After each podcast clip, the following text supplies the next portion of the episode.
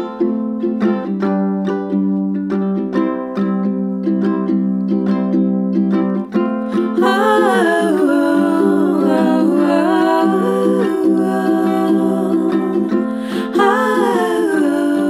oh, oh,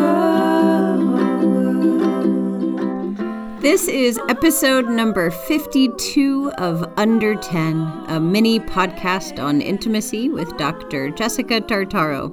That is me. Last week, I addressed how normal it is to get triggered and encouraged you to focus on cleaning up your messes with compassion as a way to grow and learn through the ruptures.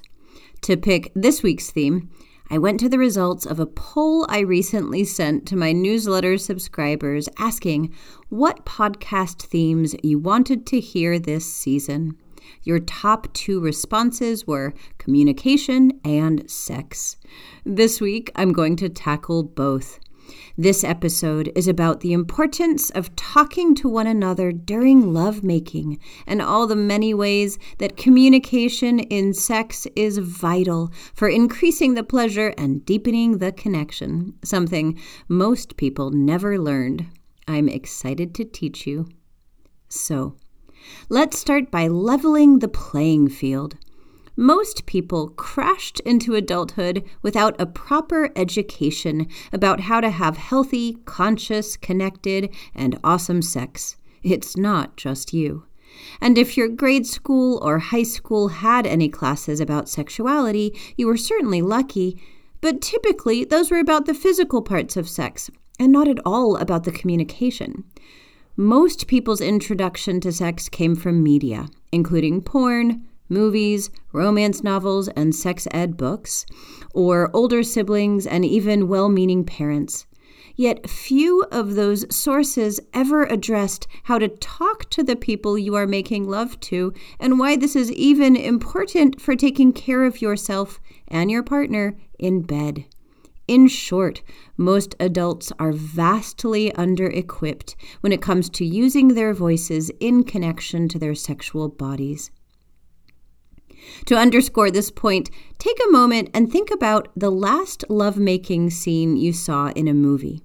Very likely, there wasn't much or any talking.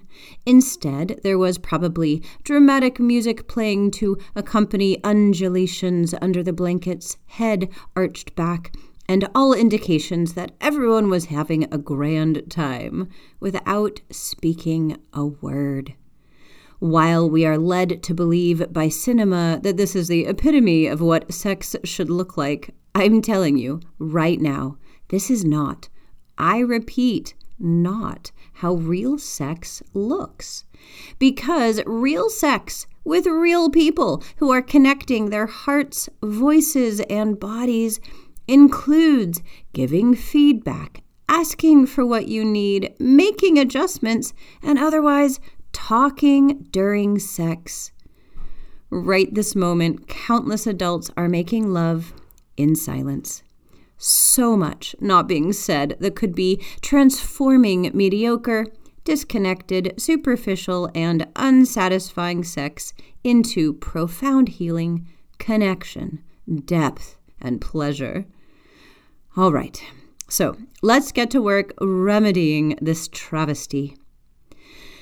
Talking in sex takes many forms, but all of it serves the same purpose to orient one another to your own and your partner's needs and experience, moment by moment.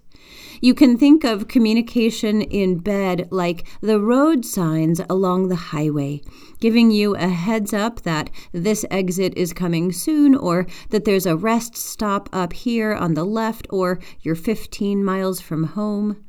Road signs help you find your way during the drive.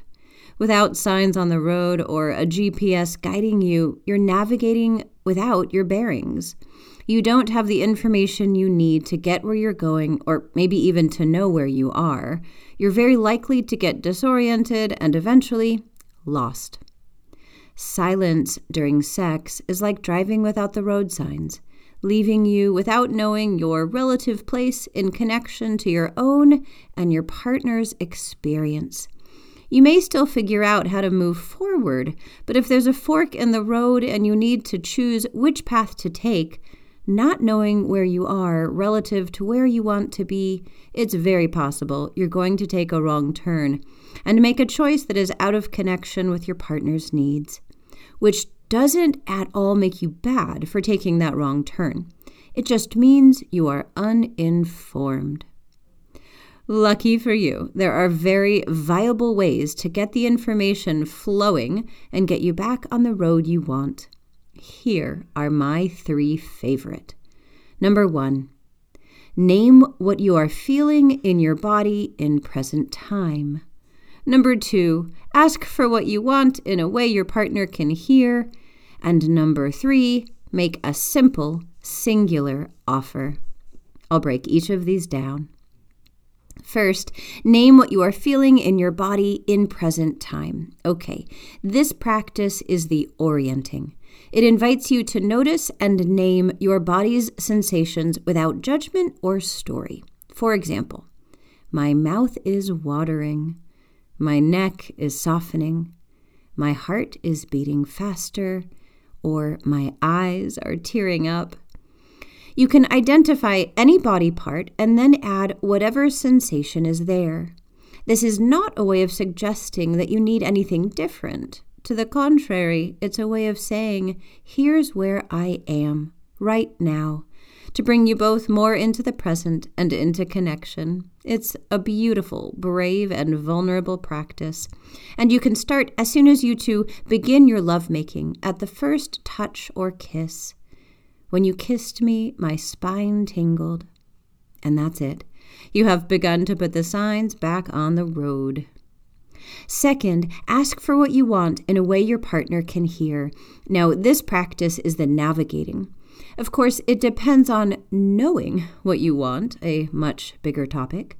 Whether you know what you want or not, a simple place to start is to make a request and adjust from there. For example, would you go slower? Would you shift to the left? And would you use a lighter touch? would you are the two words you want to build into your sexual communication. If you think your partner should know but doesn't, do your best to ask without throwing in anger or resentment. If you do have feelings built up about not getting what you want, it's good to talk about it and attempt to clear it before you enter into a sexual space or seek couples counseling for additional help. By asking for what you want, you are cultivating a source of power between your words and your body, while also increasing the chances that you will get what you want. With each ask, the two of you are finding one another again and again. And finally, make a simple, singular offer, especially if you know something needs to shift but you don't know exactly what it is. This is another form of navigating. You could try Would you like me to use more pressure? Or would you like me to slow down? Or even Would you like me to stroke lighter? All of these are asking very specifically about one aspect of your partner's experience. Now, note you're not saying, Would you like me to slow down or speed up? You're making one offer, not administering a multiple choice test. And this is important for helping to keep the communication slow and embodied. Also, you're not saying, Does this feel good? Which, of course, we've all done. But the problem with that question is that the person hearing it is very likely going to say yes, whether or not they are feeling good. So we aren't getting very useful information with that question. Instead of, does this feel good? Do your best to get specific about your offers. It will help you both stay conscious, connected, and empowered through the experience, and place you oh so deliciously back on the map of connection in bed. Communicating in sex conveys so many things to your partner. It says, I care about staying connected to you. It says, Your experience matters. It says, I want us both to be satisfied, and it also conveys, I'm willing to get vulnerable and adjust as we go so that we go there together. And while at first it may feel foreign, foreign, awkward, and forced, like everything I teach, talking in your lovemaking is a practice and takes practice. For this week's homework, try practicing the three types of sexual communication, but with your clothes on. Make the point of contact a hand massage. Have one person at a time massage the other person's hand.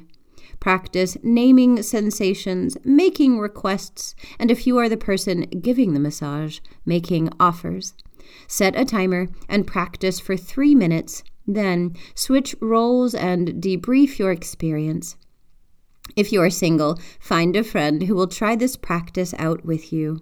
Or simply use your journal to reflect on your sensations as a first step. That is always the starting point for knowing what you want, which is the starting point for asking. Thank you, as always, for making conscious intimacy important and having the courage to tune into this podcast each week. May you be brave as you break the sound barriers and find your voice in your lovemaking. So much pleasure and depth of connection await you on the other side. This is Dr. Jessica Tartaro with Under 10, a mini podcast on intimacy. Oh, oh, oh,